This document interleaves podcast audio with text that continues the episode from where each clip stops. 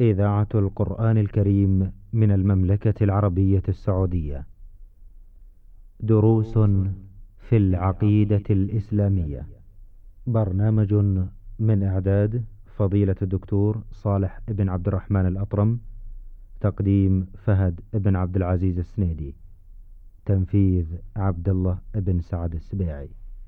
بسم الله الرحمن الرحيم. الحمد لله رب العالمين والصلاة والسلام على أشرف الأنبياء والمرسلين نبينا محمد وعلى آله وصحبه أجمعين. أيها المستمعون الكرام السلام عليكم ورحمة الله وبركاته وأهلا ومرحبا بكم إلى حلقة جديدة في برنامجكم دروس في العقيدة الإسلامية. في مستهل هذه الحلقة نرحب بفضيلة الدكتور صالح بن عبد الرحمن الأطرم فأهلا ومرحبا بكم شيخ صالح. حياكم الله. في شيخ صالح في الحلقات الماضية تحدثنا عن كتاب الأصول الثلاثة للشيخ محمد بن عبد الوهاب رحمه الله. الحلقة الماضية الحقيقة كنا انتهينا في الحديث عن كلام الشيخ رحمه الله حول العبادة واستدلاله بالآية الكريمة التي آه، حث الله تبارك وتعالى فيها الناس على عبادته. آه، بودنا كبدايات للحديث عن لفظة العبادة أن نأخذ مفهومها في اللغة ثم معانيها في القرآن الكريم والسنة النبوية إذا تكرمتم. بسم الله الرحمن الرحيم الحمد لله والصلاة والسلام على رسول الله وعلى آله وصحبه ومن اهتدى بهداه. وبعد فإن العبادة جاء ذكرها في القرآن والسنة وهي في الحقيقة لها معنى لغوي ومعنى شرعي والمعنى الشرعي ليس بعيدا عن المعنى اللغوي لأن المعنى اللغوي أعم. فهي في اللغة تشعر بالذل والخضوع. بمعنى عبد فلانا أو عبد كذا فخضع وذل له. نعم. أما في اصطلاح الشرع فهي تعطي هذا المعنى. ولكن لمن هذا الخضوع؟ ولمن هذا التذلل؟ قال الشيخ رحمة الله عليه وهي في الاصطلاح اسم جامع لكل ما يحبه الله ويرضاه من الأقوال والأعمال الظاهرة والباطنة. فما أعظمه من لفظ جمع أنواع العبادة. فقوله اسم جامع أي قول لله سبحانه وتعالى أو لرسوله يأمر بأمر فهو عبادة ففعله عبادة. وأي قول ينهى عن شيء فتركه عبادة. وأن يصحب الفاعل أو التارك الاعتقاد بمعنى فعل المأمور عقيدة وديانة وتذللا وخضوعا لله. وترك المنهي انقياد وطاعة وتحاشي وتحاشيا عن فعله عن فعل هذا المنهي عنه نعم. مخافة عقوبة الله. ولهذا قال رحمة الله عليه اسم جامع لكل ما يحبه الله ويرضاه من الأقوال والأعمال. الظاهرة والباطنة. فالأقوال الظاهرة ما ينطق به اللسان علنا. والأعمال ما يعمل علنا والباطنة والظاهرة ما يوجد في الاعتقاد في المعتقد. هذا ما عرف العبادة به هذا هذا الداعية. وقد يكون هناك تعريف فيحصل تغاير في الألفاظ. نعم. والمعنى لا تخرج عن هذه الجمل.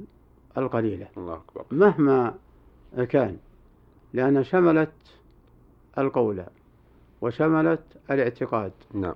وشملت الأعمال. قوله رحمه الله اسم جامع لكل ما يحبه الله. نعم. آه هذه المحبة من الله تعالى لا يمكن أن نستدل بها وأن نعلمها إلا من خلال الكتاب والسنة. نعم. لا يمكن نعم. أن تكون يعني أن يخترعها الإنسان من عنده. لا بد أن تكون باستدلالات من الكتاب والسنة. من المعلوم نعم. أن ما يحبه الله سبحانه وتعالى ويرضاه لا بد وأن يكون معلوما نعم. من الكتاب والسنة نعم. أما أن يعمل الإنسان عملا نعم.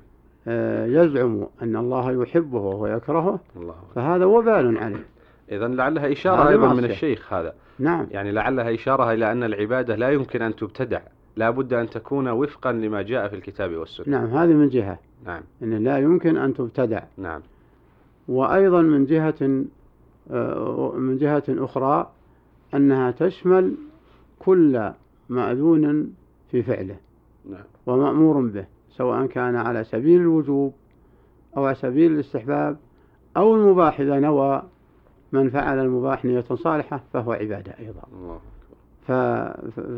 ففي الحقيقة آه، الكلمة شملت ما تفضلت به من كونها ترفض الابتداع في الدين. نعم. وترفض آه، ال- ال- الفعل آه، المحرم. نعم. لأن لا يحبه. وكذلك ترفض المكروه لأنه لا يحبه لكن ليس فعله كفعل نعم. المحرم.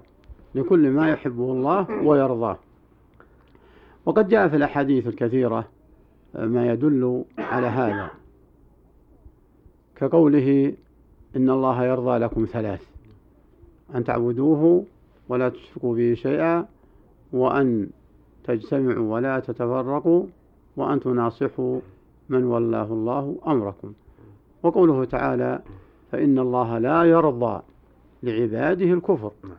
فدل على أن ما يرضاه سبحانه وتعالى فإنه يأمر به ويأذن في فعله وما يكرهه نعم. فإنه ينهى عنه. وأيضا في قوله الظاهرة والباطنة لعلها إشارة أيضا إلى ضرورة الإخلاص في العمل.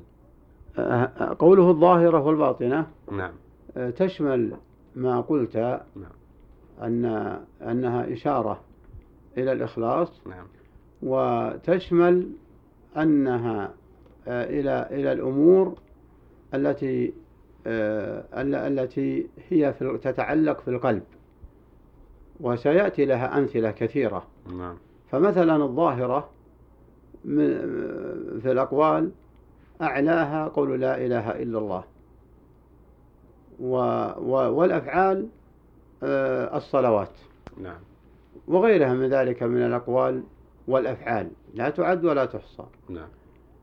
و و والباطنة آه، مثاله كما قال رحمة الله عليه الرغبة. الموجودة في القلب. هذه باطنة لا يعلمها إلا الله. والخشية والإنابة والإنابة إلى الله في القلب والتوجه إليه. والتوجه إليه ومن أسلم وجهه لله وهو محسن. فهذه من ال- الأعمال الباطنة أي التي لا يعلمها آه، إلا الله.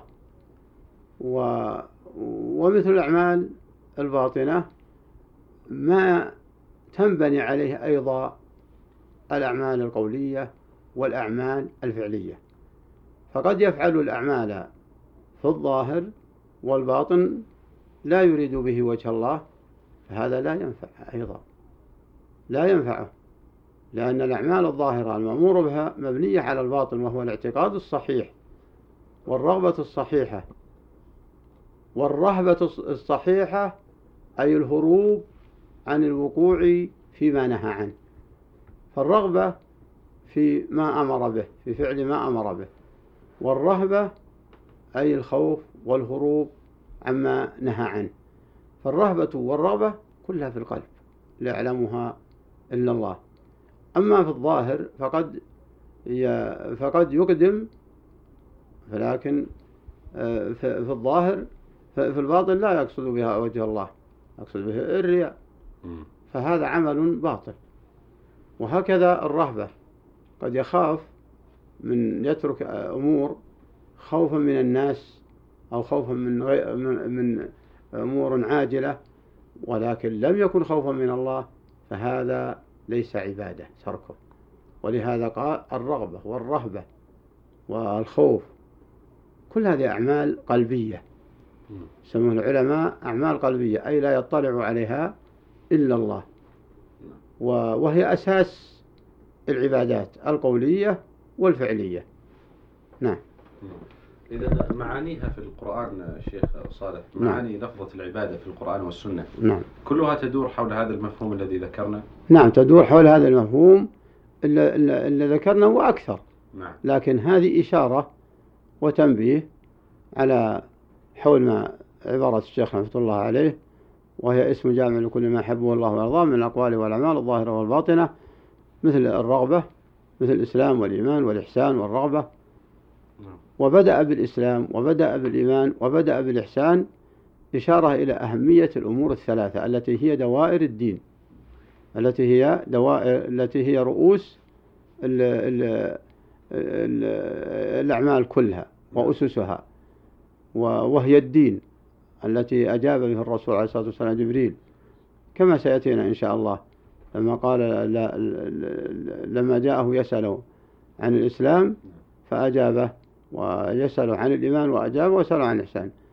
فلهذا الشيخ رحمة الله عليه بدأ بهذه الدوائر التي يدور يدور عليها أمر الدين الإسلام والإيمان والإحسان. وهذه الأمور أيضا هذه الثلاثة كما أنها هي المداخل وكما أنها هي الأصول التي ترود تدور عليها الأفعال الشرعية وكذلك الأقوال مثل أيضا لها نعم. في قوله مثل الرغبة نعم. والرهبة فيرغب فيما يعمل في جانب الله والثواب من الله وفي ما ما وعد الله آه، المتقين في في في من الجنان. والرهبة كأن يترك ما نهي عنه خوفا من النار. فهذه عبادة وجود الرغبة والرهبة. لكن استدلال الشيخ بالآية لو سمحتم. نعم. استدلاله بهذه الآية واختيار هذه الآية بالذات مع وجود آيات كثيرة تحث على العبادة. أكيد أن له دلالات. الآية أي آية؟ التي استدل بها بعد قوله بضرورة عبادة الله فاستدل بقوله يا أيها الناس اعبدوا ربكم. نعم. آه نعم. آه لها. نعم. وذلك أن آه، لبيان ما خلق من أجله الناس. نعم. وكذلك بيان أنه القادر الذي أوجد على إيجادكم. والغرض من إيجادكم هي هو عبادة الرب وعادة أن الخالق والسيد هو المطاع نعم. وهو المعظم وهو المعظم فلما بين الله بين بالآية التي سبقت مخلوقاته وقدرته على المخلوقات وقدرته على الآيات في ستة أيام وقدرته على الشمس والقمر بين أن له الخلق والأمر. ثم قال والرب هو المعبود. نعم. بمعنى إذا اعترفت بربوبيته ولم تعبده فلا فائدة بهذا الاعتراف. ولهذا جاء بهذه الآية يا أيها الناس اعبدوا ربكم. ما دام عرفتم أنه الخالق الرازق فهو المستحق. فهو المستحق للعبادة. الله أكبر. وهذه الحقيقة آه، نوعية نوعية ما عثرت ولا نسب بمثل هذه الطريقة لتقرير توحيد العبادة أما توحيد الربوبية فقد كثر نعم. الكلام فيه وبسطه وتعظيمه هذا كثير لا سيما من المبتدعة نعم. أما توحيد العبادة فمن بعد القرون المفضلة لم يحصل التركيز الصحيح آه، والمفرد عليها بمثل هذه الدعوة. في القرن الثاني آه، نصف القرن آه، نعم. الثاني. نسأل الله تعالى يوفق نعم. الجميع لكل خير. الشيخ الحقيقة الوقت قد انتهى. لذلك أعد الإخوة الكرام بإكمال الحديث حول هذا الموضوع بإذن الله في الحلقات القادمة. في الختام تقبلوا تحية زميلي يحيى عبد الله من الهندسة الإذاعية حتى نلقاكم. نستودعكم الله. والسلام عليكم ورحمة الله وبركاته. دروس في العقيدة الإسلامية. برنامج من إعداد فضيلة الدكتور صالح بن عبد الرحمن الأطرم. تقديم فهد بن عبد العزيز السنيدي. تنفيذ عبد الله بن سعد السبيعي.